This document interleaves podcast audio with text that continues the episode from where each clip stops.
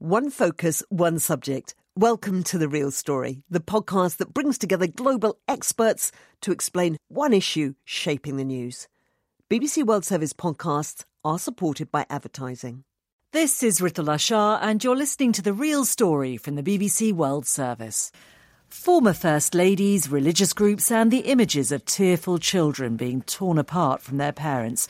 These were some of the factors which combined to fuel opposition to the Trump administration's policy of separating thousands of migrant children from their parents at the US Mexico border.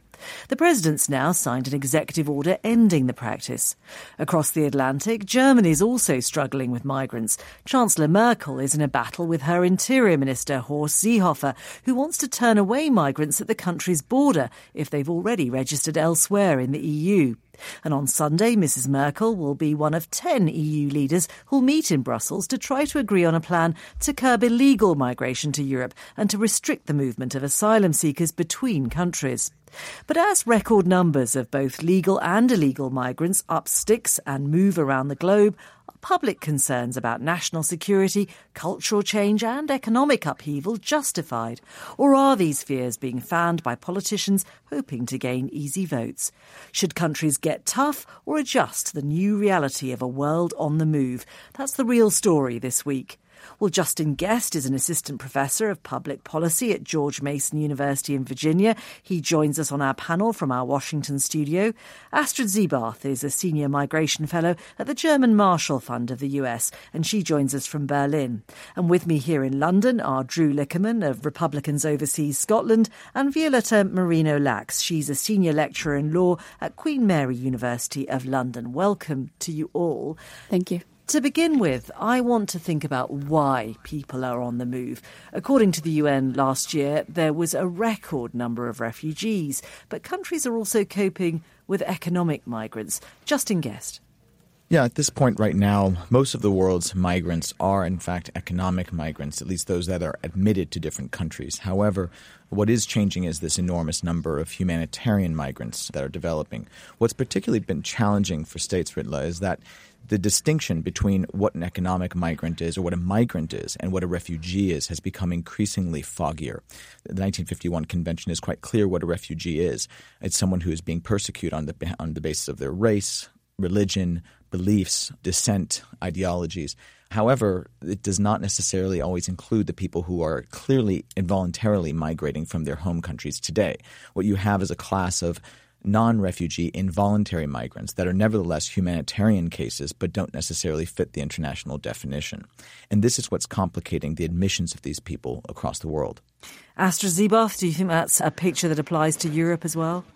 Well, absolutely. We are currently uh, trying to figure out well, how do you deal with these, uh, some call them complex flows or mixed migration flows. And uh, hence, you also see some of the proposals that have been put out now just in the last couple of days also by the EU Council to see how can you actually externalize some of the asylum procedures to also disentangle some of these movements. But of course, it's very tricky. I mean, take for example uh, Libya. A lot of people before um, you had the intervention, a lot of people came there to work, and with the interventions and really the very unstable position of the country as it is in right now, uh, people were also faced with having to move. And so while they weren't really refugees in the beginning, they were labor migrants, they then became refugees. So it's, it's a very complex picture that we're addressing, as is unfortunately always the, uh, the case with migration. Violeta Moreno-Lax, we can talk about how we think about the law and perhaps reforming that refugee convention later in the programme, but should we in general, be more precise in our definitions? Would that help us to understand what's happening around the world? I'm not very sure that actually it's a matter of uh, definitions. Drawing on, on the mixed flows and the complexity of the flows that we are faced with today, we should remind ourselves that all of them, whatever their condition and the you know legal terms or, or, or however characterized, are covered by what it's called the principle of non-refoulement, which is the principle protecting persons from being returned to situations of danger. And that applies across the board to refugees under the 51 Convention and anybody else. Drew Liquerman, we've talked about so far already refugees, people facing danger, but President Trump appears to have tapped into a real public fear about people arriving, certainly in the US. Why do you think those fears have such resonance with the public? I think uh, these fears resonate so much with the public because specifically in the US, the open border in the US essentially has created a vacuum. The only people it benefits are human smugglers looking to traffic women and children or looking to traffic people across the border. And it's made cities like Atlanta, it's made cities like Dallas and Houston and southern cities more dangerous because you have these human smugglers that are bringing people into the cities for sex work or for, you know, exploitation reasons. I, I think these are the main reasons people should be afraid of refugees and migrants. I'm, not as much against some of the economic arguments brought up, but I think um, human smugglers are the main concern about the open border in the U.S. Justin Gest, uh, we Drew Liquerman there is talking about an open border. How open is the U.S. border? I'm not quite sure which country Drew is referring to. There's no open border. We have a border that is actually reasonably good at constraining immigration and admitting immigrants in an orderly fashion. There's not these enormous flows that we've seen since the 1980s and 1990s. Now, is it managed well? Absolutely not. But this sort of carnival of smugglers and sex traffickers simply is an anomaly to the situation, what's going on right now. What we're talking about are families with their children desperately trying to leave homelands that are you know, characterized by civil strife, gang violence, and economic hardship trying to move. And then, meanwhile, we have a number of admitted immigrants that are coming in on a legal basis that are coming in under a system of admissions that is actually quite orderly. So to hyperbolize the situation is precisely what has in, inflamed this debate, but also what's also uh, benighted people by depictions that are simply untrue. More pertinently to this, actually, is the perception that this is all unauthorized entry that is being caused by this in the way that Drew just depicted, it, when in fact, actually, the majority of undocumented immigrants in the United States today are actually overstaying visas that were obtained in completely legal fashion or violating those visas. That is the vast majority of undocumented migration today. So there isn't this sort of parade of people crossing rivers into the deserts, entering into, into the United States from the south. Drew Liquerman is actually what's happening being misrepresented. I don't think it's being misrepresented at all. I mean, okay, it's a slight hyperbole, especially right now, saying it's an open border. The U.S. it's not where it should be. It's not a completely open border, but you know, it it is a fact that thousands of people are trafficked across the border every year in the U.S. to be exploited for criminal, for gang reasons, for drug reasons. And, you know, I think the first step to solving the migration crisis specifically in the U.S.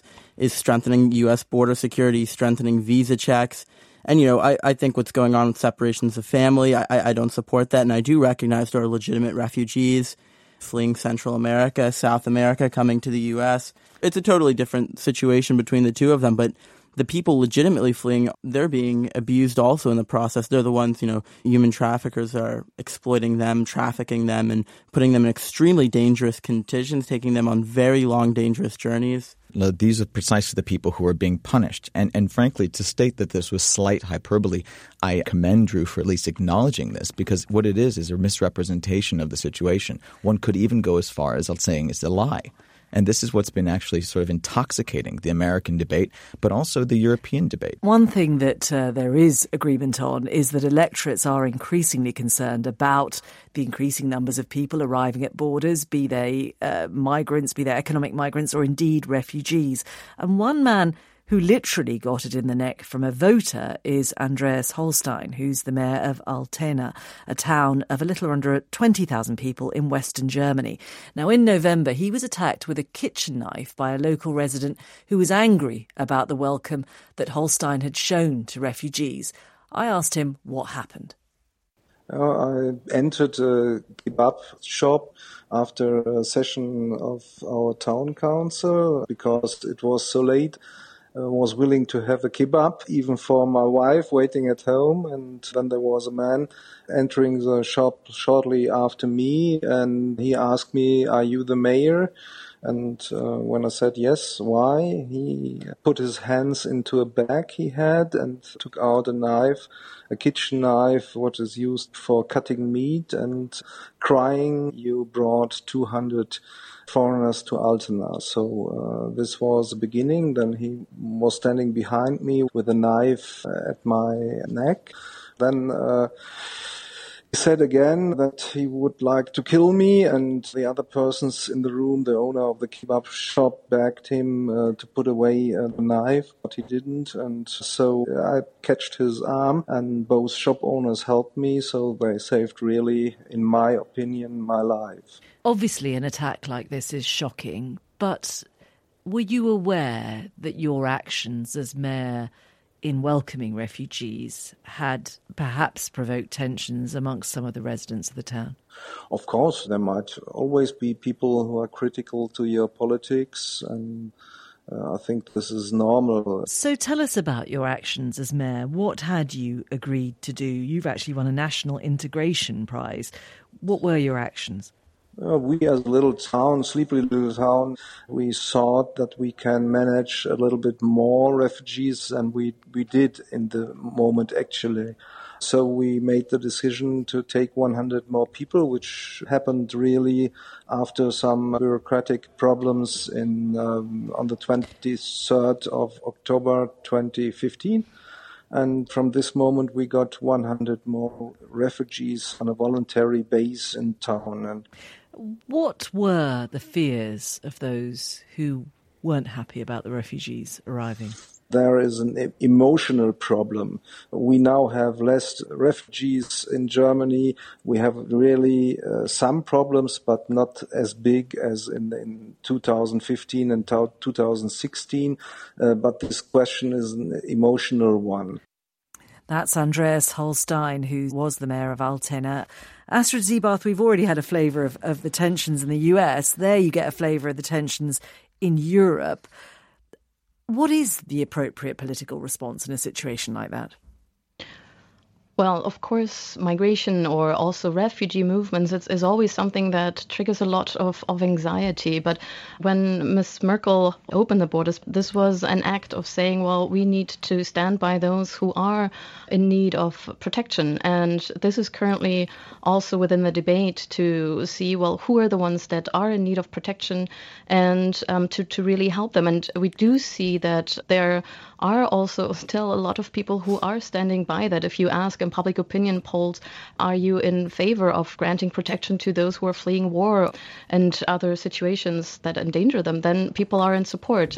So I think what the mayor was also describing is that by and large, there's also that fear that the people are not coming for the right reasons and that we need to be able to better address that. On the other hand, I mean, it's it's very clear parties like the AfD, yes, the numbers have gone down, as the mayor pointed out, but they are clearly playing on the fears. This is a um, far right party that's been very yes. successful in Germany in recent elections. Exactly. And of course, we know that there's interest of those parties to keep that topic alive in the debate.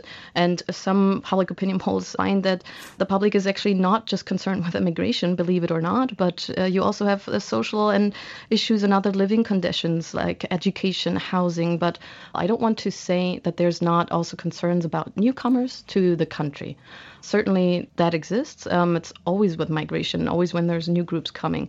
There's the situation that you fear, and also those who have voted for AfD or, or others who are that they're feeling that they're being left out or left behind. And it's a mixture. You can't really pinpoint to one reason why we're seeing this. Violeta Moreno-Lax, is it possible to talk about definitions or persuade people to think more about definitions in a political environment where people are fearful. Probably a bit of context would be quite helpful. So, in, in the numbers that we've been given, right, in uh, Astana, 20,000 inhabitants host 200 refugees. That's 1% of the population, right? 1% is really nothing. If you compare it to global numbers in terms of refugees and other displaced persons, which reached today to the figure of 68.5 million of which 90% are hosted within the region of origin in Africa, Asia, and Central America. Drew Liquerman, was that a lesson in a sense that Donald Trump learnt this week with the separation of families, where actually, while there may be antipathy towards migrants in general, actually that was a policy too far, even perhaps for his support base? There's a very select, small few that, you know, actually support permanently ripping apart families from each other. I think even even temporarily, which is essentially what, what was being discussed. Even te- even for weeks at a time, temporarily you know, I don't think Trump himself, and I don't think I mean, any Republican senator or Republican congressman that I saw, for the most part, really supported that policy. I think the policy came into place where, yes, it was canceled because of an executive order, which Trump said, I can't do anything about it. But the matter of the fact is, this executive order probably doesn't have too much legal standing. Justin Gest, when you think about what's happening in the US, do you think it is actually migration and the movement of people that is at issue? Or has this become a prism through which people complain about and, and, express their fears about economic issues that are related more widely to the question of globalization? Is it slightly different? Well, there are obviously parallels, but there are, are there also big differences to what's happening in Europe? It's actually a little bit of both, Ritula. It's uh, it, it is a, a, a prism through which people are expressing fears about feeling truly out of control over a country they feel like they once understood and that they once dominated. Um, this is a situation that intermingles uh, economic concerns with social concerns, with concerns about um, the state of identity politics in one's country. Many of Trump's supporters and supporters of radical right parties in the United Kingdom and Europe um, are concerned that they have been left behind and they feel nostalgic for an era that has since passed. And what immigration does is it provides the full polemical package. You have a bunch of people who are foreign and unknown, you, uh, that are potentially taking jobs and lowering wages, at least according to the far right's rhetoric, which has largely been proven to be uh, false, if not questionable um, you have a group of people that's changing quite literally the complexion of one's society, the languages that are spoken, the accommodations required.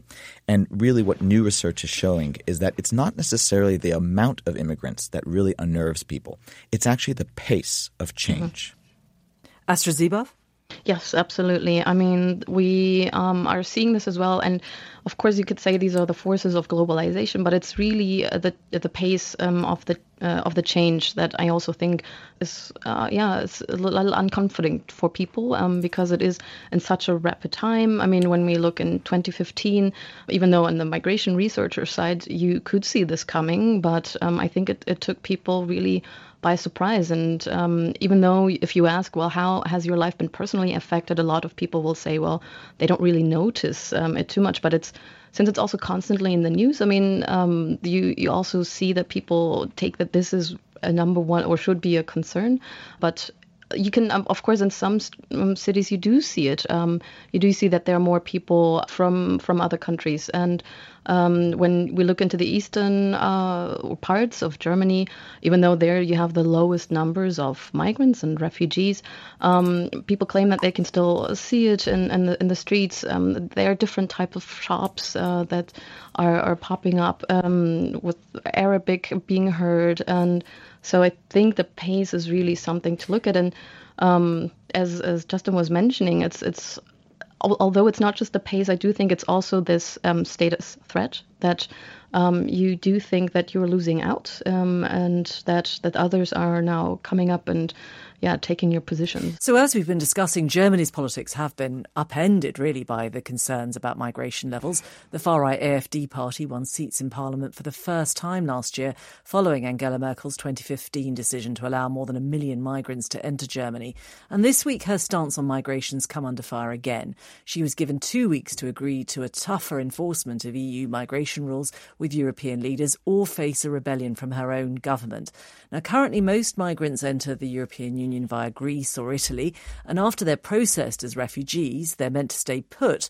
But many have been moving to other EU states, including Germany. And Chancellor Merkel says Germany needs to be flexible with the situation because of the huge pressures on Italy and Greece. But her own Interior Minister, Horst Seehofer of the Christian Social Union, the CSU, which is the Bavarian sister party to her own CDU, the Christian Democratic Union, says Germany shouldn't let these people in. Well, I've been speaking to Monika Hohlmeier who's a CSU member of the European Parliament. She told me that German voters want change, and I asked her why.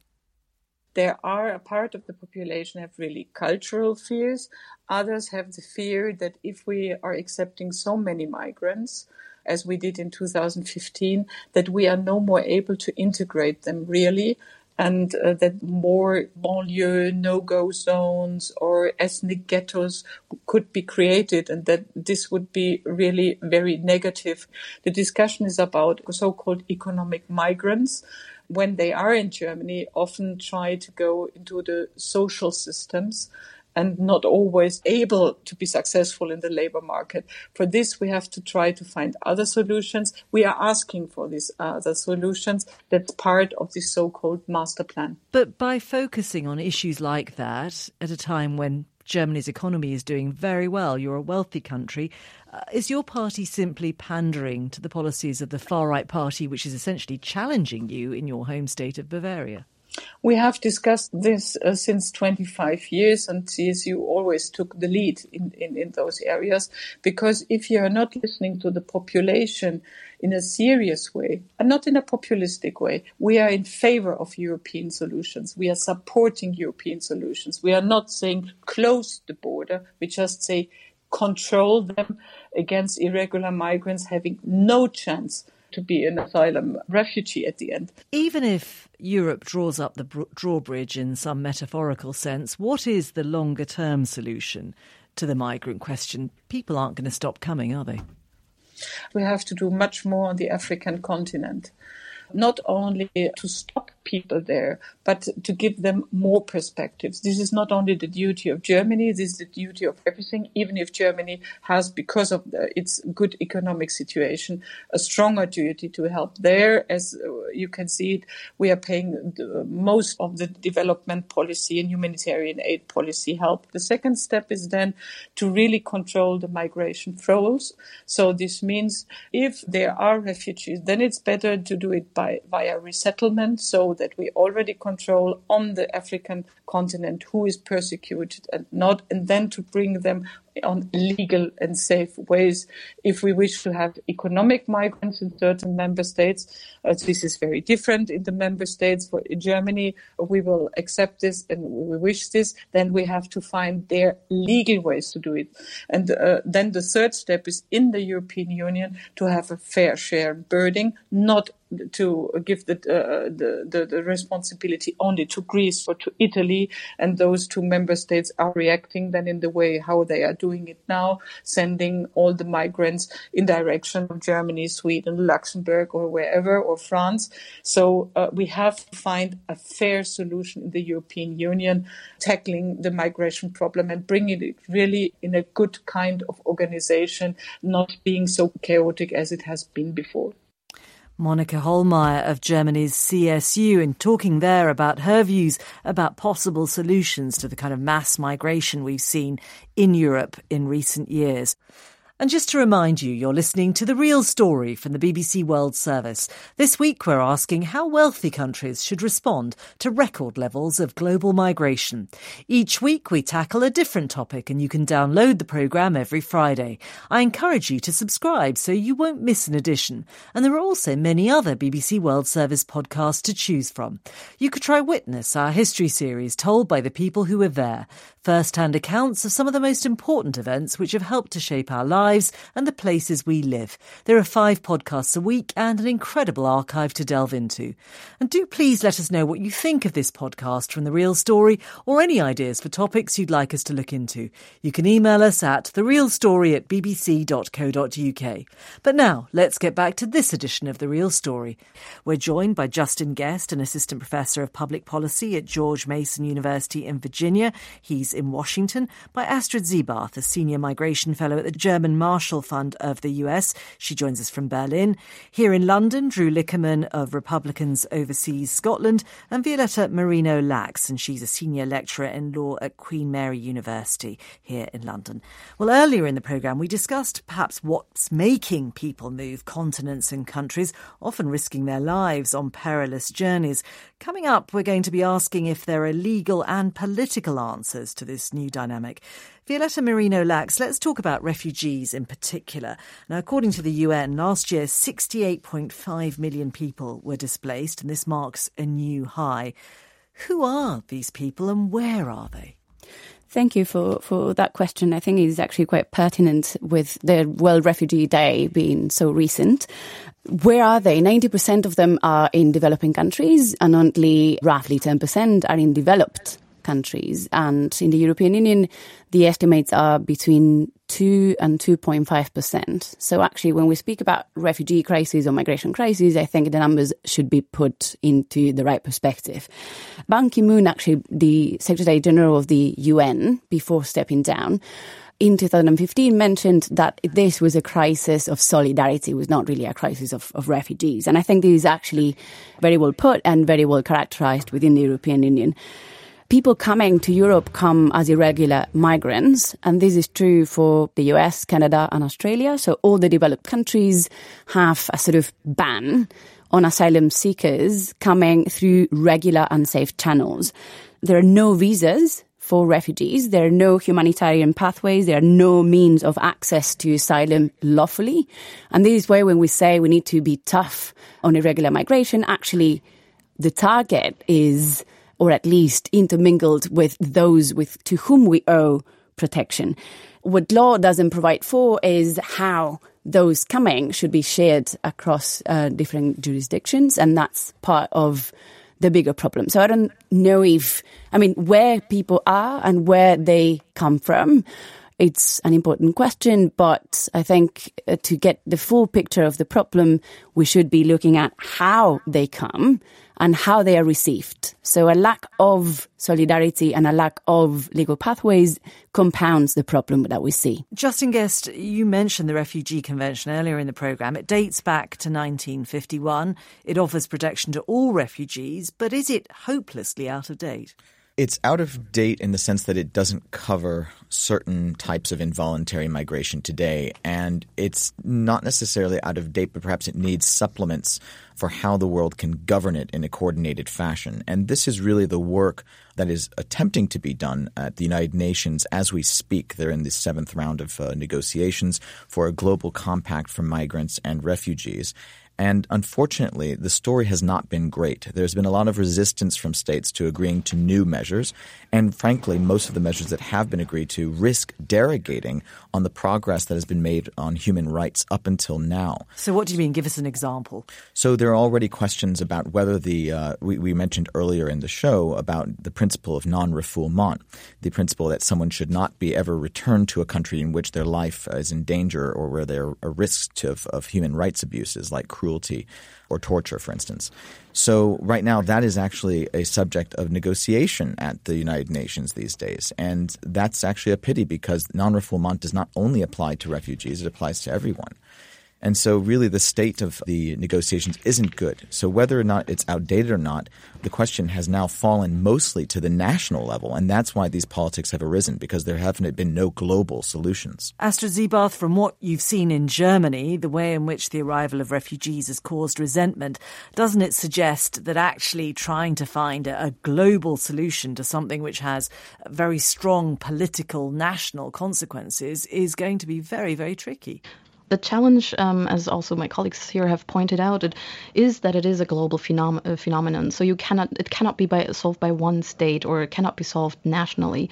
This is something that people have to understand. And 66% in Germany are actually in support of a European solution. Even now, I mean, this was a recent poll just last week. So even in this heated debate whether there should be a national approach, as Mr. Seehofer from um, is proposing, our interior minister, or Merkel Who's still pushing for the European solution, it is still, I think, really clear that it cannot be one country that solves it. So we need to coordinate, and the global compacts, even though they're non binding, could at least be setting some standards. Is there a solution in thinking about where migrants are coming from and perhaps refugees in particular, trying to process people in the places where they leave from. I'm thinking about trying to stop perhaps those perilous journeys across the Mediterranean. We heard in the last half hour Monika Hohlmeier talk about the possibility of having processing centres in Africa. Mm-hmm. Violeta, do you think that's something that could work? Uh, no, I don't think it could work. You would require mass detention of people, and that goes against European standards under the European Convention on Human Rights and the EU Charter of Fundamental Rights. It it's um, actually very difficult to maintain dignified reception standards in Europe, and we have seen that in the hotspots in Italy and in Greece. Imagine how difficult it could be in countries which are beyond our reach and jurisdiction. And we have an example because actually the EU Turkey deal does a little bit of that. And we have seen how Erdogan has been implementing reception conditions for refugees in detention camps. This, is a, this is a deal where most refugees stay within Turkey and they're, they're not allowed to come forward into Europe. Exactly. And when we say North Africa, I mean, nobody really dares pronouncing it, but what they are thinking about is Libya drawing on the memorandum of understanding that Italy signed in February 2017 with the government of national accord. Libya by the Ministry of Foreign Affairs of Italy itself was denounced as hell. So if those are the conditions within which people are going to be held, I don't think that's practicable, feasible politically um, as a policy option, and it would be utterly illegal.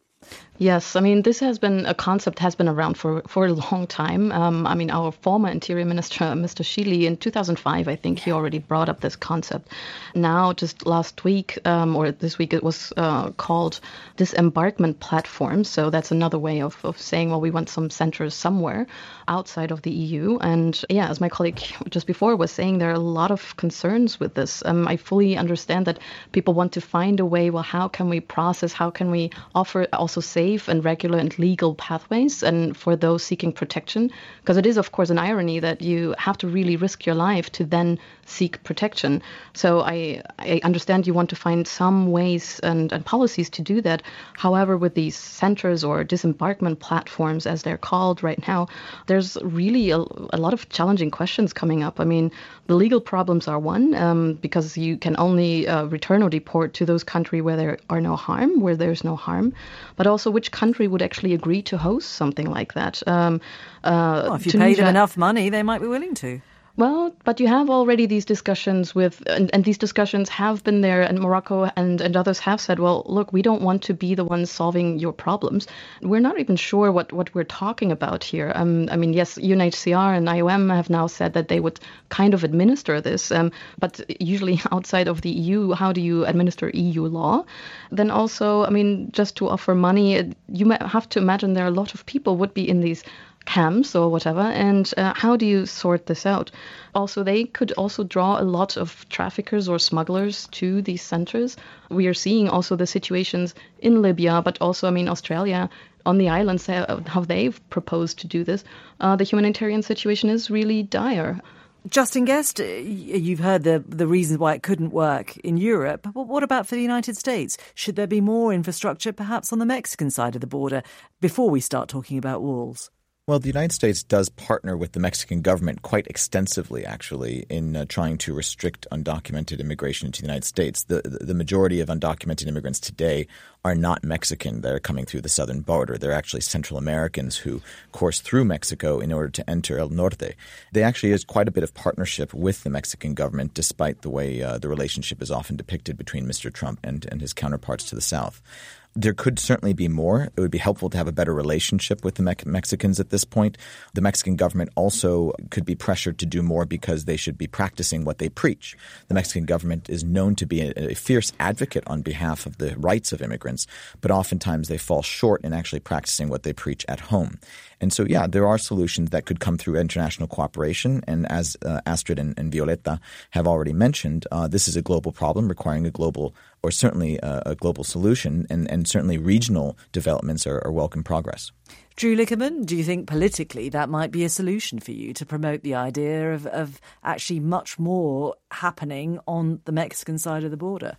The U.S. currently has one embassy and either eight or nine consulates in Mexico, and I think that it would be a step in the right direction to let Central American asylum seekers apply for refugee status at the U.S. consulates in Mexico before approaching the U.S. I think that's a very good way to alleviate people crossing the border, illegal traffic, and yeah, working with Mexico and letting people stay near the centers while their applications are put forward. People need to be detained. I think that's an excellent solution that could be bipartisan.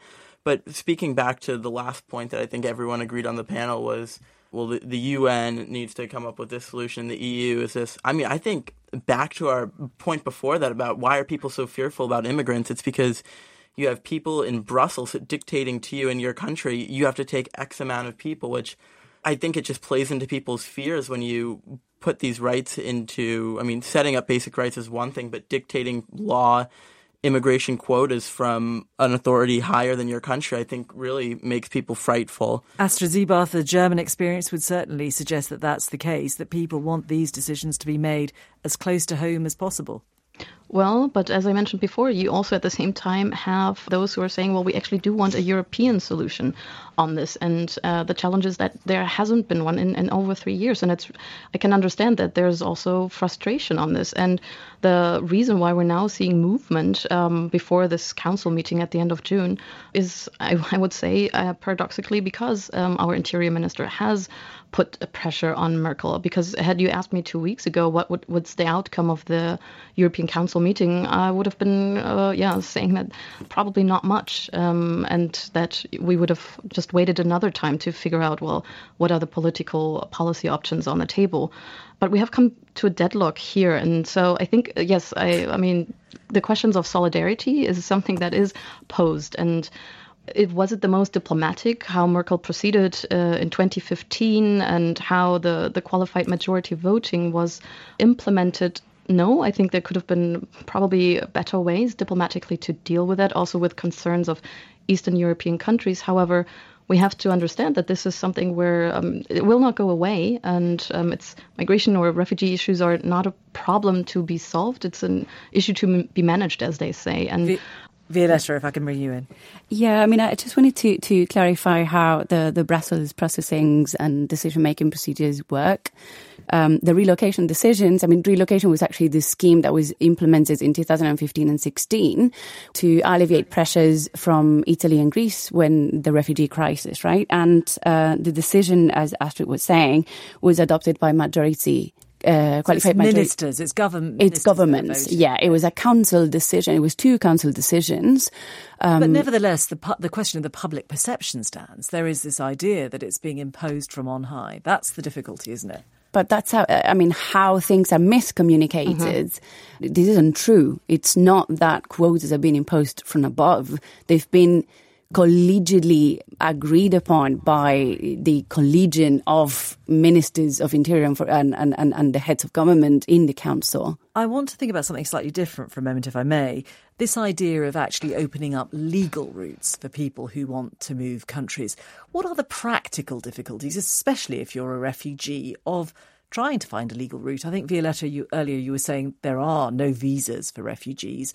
What about the idea of getting documents and things? What are the practical obstacles of trying to make a, a legal journey out of your situation?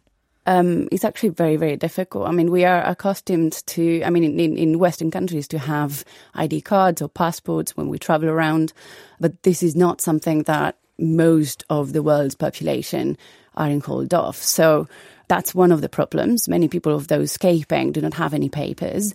If they have them, sometimes they would leave them behind. I mean, this is not something that you would consider a priority, probably. Or they can be retained by smugglers and traffickers along the way. The fact that there are no visas for refugees compounds the whole situation because then they're left with no other opportunities but to engage with smugglers and traffickers to reach safety. Drew, do you accept that view of, of how refugees behave, or do you think some people game the system? For sure, some people game the system, but I think it all relates back to the fact of, you know, I don't even know if we have time to go. It's a whole nother dimension, but I, I think this all really relates back to the fact of the welfare state. Refugees often aren't fleeing to the safest place possible they are going to places that are very safe Germany, US, Sweden, but there's plenty of safe countries along the road. I mean, you, you don't really hear of many refugees wanting to go to Eastern Europe or areas in Mexico that are safer. So a lot of this all comes back to gaming the welfare state. And I think the best way, in my opinion, one of the best ways to solve the refugee crisis is to really start dismantling the welfare state. That's another whole question. I mean, that's that's I that's another hour. Well, but we, interestingly, Ritula, yeah. uh, you know, it is a whole other question. But there is actually new research that I've been conducting in the Middle East, focusing on immigrants who wish to come to Europe, and we ask them where, what is driving their destination preferences, and we use an, an interesting design that allows us to distinguish them. And what we find is that an interest in, in accessing the uh, welfare in European countries, while definitely a factor, is up there in, in, in importance with the concern for entering into democracies and accessing employment. And when we actually divide the data and break down the data, what we find is that those who are interested in welfare are often people who are higher, are more higher educated. Uh, they're they're middle educated and middle income. They're precisely the people who are unlikely to actually need the welfare state. So the desire for welfare is much very similar to the way that Europeans or Americans think about welfare as an insurance policy. It's not the driver. And if I can add something very, very quick, actually, um, refugees, as per the 51 Convention, are entitled to all of those things that we are now saying they shouldn't access and so on, and they shouldn't be drivers or pull factors. We should not characterize them like that. They are rights in their own right. And they've been legally recognized as such in the 51 Convention and all the international human rights law documents. Um, so when we speak about safety, not dying, it's not enough. I mean, safety, according to UNHCR uh, and, you know, the legal authority that, that, that is available, comprises a host of different other guarantees. So the right to life is one, but a dignified life, it's a whole other category of, of, of protection that should be provided to those in need. There are new proposals because you also asked as well what can be done or can there be other uh, policy um, on the horizon. And this is where this is where you have seen that you have special economic zones, for example, in, in countries like Jordan, where there are some also researchers trying to move the debate in a different way and saying, well, look, yes, they want uh, to have access to livelihood, to jobs, etc., but let's also move the jobs to the areas where the refugees are and try to develop um, economic zones and economic opportunities. And uh, I think this is something that we definitely need to look into and give more credit to. We've talked a lot about controlling refugees and, and other migrant flows at borders, but let's take a broader view about immigration more generally. What is it like to take tough policy decisions on an issue like this?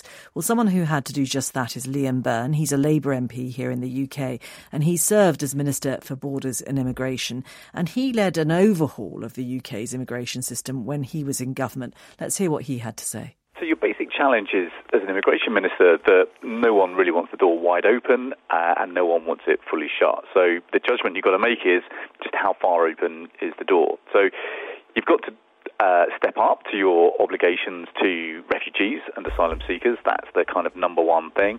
But then you've basically got to do a couple of things. You've got to put in place a kind of rational process to ensure that your country is able to draw in the skills that you need from abroad. So when I was the immigration minister, we introduced a point system that was based on the advice from a migration advisory committee, a bit like an independent advisory group. But the second thing you've got to do is you've got to think about how people are able to earn their way to citizenship. So again, no one really wants to kind of give newcomers a blank check, if you like. They want to make sure that they're making an effort to learn to speak the language, they're paying in, and it's only once they've paid in that they can get the full rights of citizenship. So those are basically the three things you've got to do.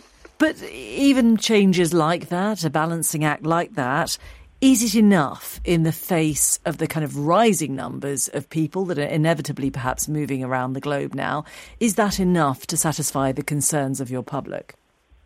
Well, I think it's challenging right now because you've obviously got the biggest movement of people into Europe since the Second World War. So the numbers of people moving around are unprecedented in modern peacetime.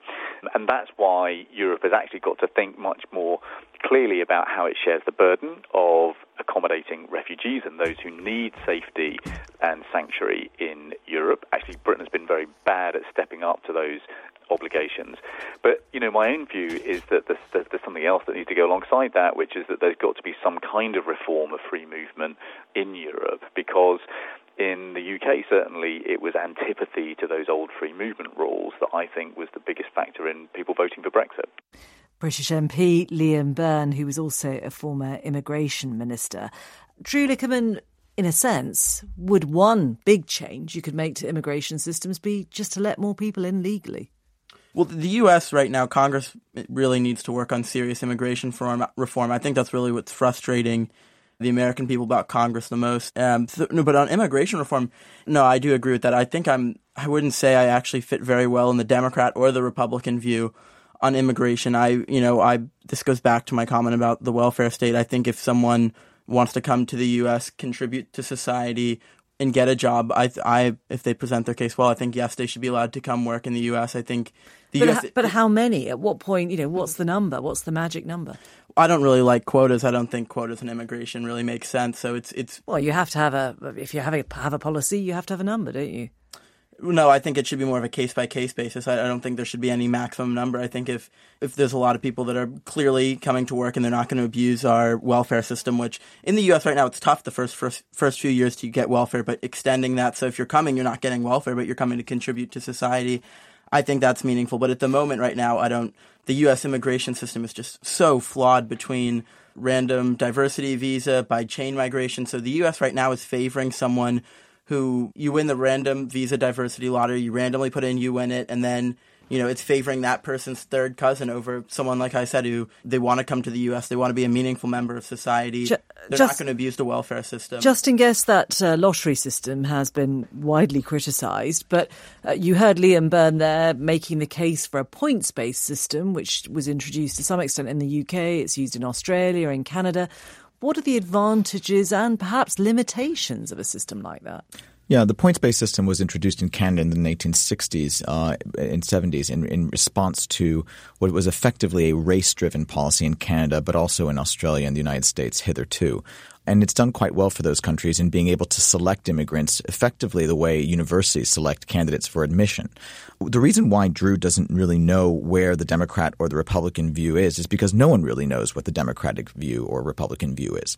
On the Republican side, they're pulled increasingly to the right, but it's also a draconian view that is uh, that is questionable uh, on humanitarian grounds that alerts their moderates and annoys them. On the Democratic view, they're they're being pulled to the left, which is increasingly advocating for something akin to open borders, even though that's not what they, really what they mean. They just don't really know what they mean, and and the center again is looking for a more managed response. Points based systems really offer a very interesting perspective here. And the reason why is it's not just about economics that may uh, validate or qualify an immigrant for admission. You can also admit someone based on points granted for languages that they speak, for time spent in the country, for previous visits in which they left on time. You can uh, advantage someone if they have family present or demonstrate. An, so you could make it a fairer system, is what you're saying? You could make it a fair system, but one that not only views merit in the terms of labor views it in the sort of full scope of humanity. Astrid Ziebarth, in the context of Europe, then, is reform of free movement almost inevitable? To add to the last debate, because of course this is something the, the point based system or admission um, is something that uh, a lot of countries are talking about, and it goes to the sentiment that you want to have control and a controlled system, which I fully agree and and fully support. Um, which is why the Canadian system, in a way, is working well because there's actually it's a quite a strict model. On the other hand, it allows for people in the country, people know well who is here is mostly rightfully here, and it allows also different t- type of policies for diversity and inclusion And I think in 2015, a lot of people felt that there was a loss of control for sure with a point-based system, however, the, the challenge is that employers uh, and Germany doesn't have a point-based system in that sense, uh, because em- employers are should be the ones also driving the demand. Um, however, a point-based system is so much easier to communicate, and that's a challenge in, in Germany right now. We can't really communicate our immigration laws, and this is why there's a fierce debate, and it's also in the coalition contract to actually have an immigration law in Germany, even though it's according to the OECD one of the easiest countries if you're a labor migrant to, to migrate to. To yeah. put Canada in, under the microscope for a second as well, Ritula, what's really uh, instructive about their experience is that they also have, and what's also not very well known, is that they also have an enormous number of temporary migrant visas. So the Canadians actually focus heavily on temporary labor visas that allow immigrants to come in and give them a deadline to then depart. And this is what sort of greases the wheels of a very generous permanent migration system. But that is, in a sense, uh, down to geography, isn't it? It's much harder to get to Canada in any other way other than legally. Yeah, and, and what and what it reveals is the way that the United States and, and certain European countries effectively are operating in, with a structural dependence on temporary migrant labor that is usually undocumented. And it's because they haven't put into effect an assist, a system that acknowledges the value of temporary labor migrants or permanent labor migrants and made it work. I mean, you could call Los Angeles one of those special economic zones if you wanted to, because it's highly dependent on undocumented labor at a variety of levels of society to make it work and be the thriving global city that it is. That's it for this week on The Real Story. Thank you very much to our guests, Drew Liquerman, Justin Gest, Astrid Ziebarth, and Violeta Moreno Lax. Thank you all very much. If you'd like to listen to the programme again, or indeed any other from the archive, you can listen back online by searching for BBC The Real Story. And we'd love to hear your thoughts about the programme. You can email us at therealstory at bbc.co.uk. From me, Ritula Shah, and the team, that's it. The Real Story for this week. Thank you for listening.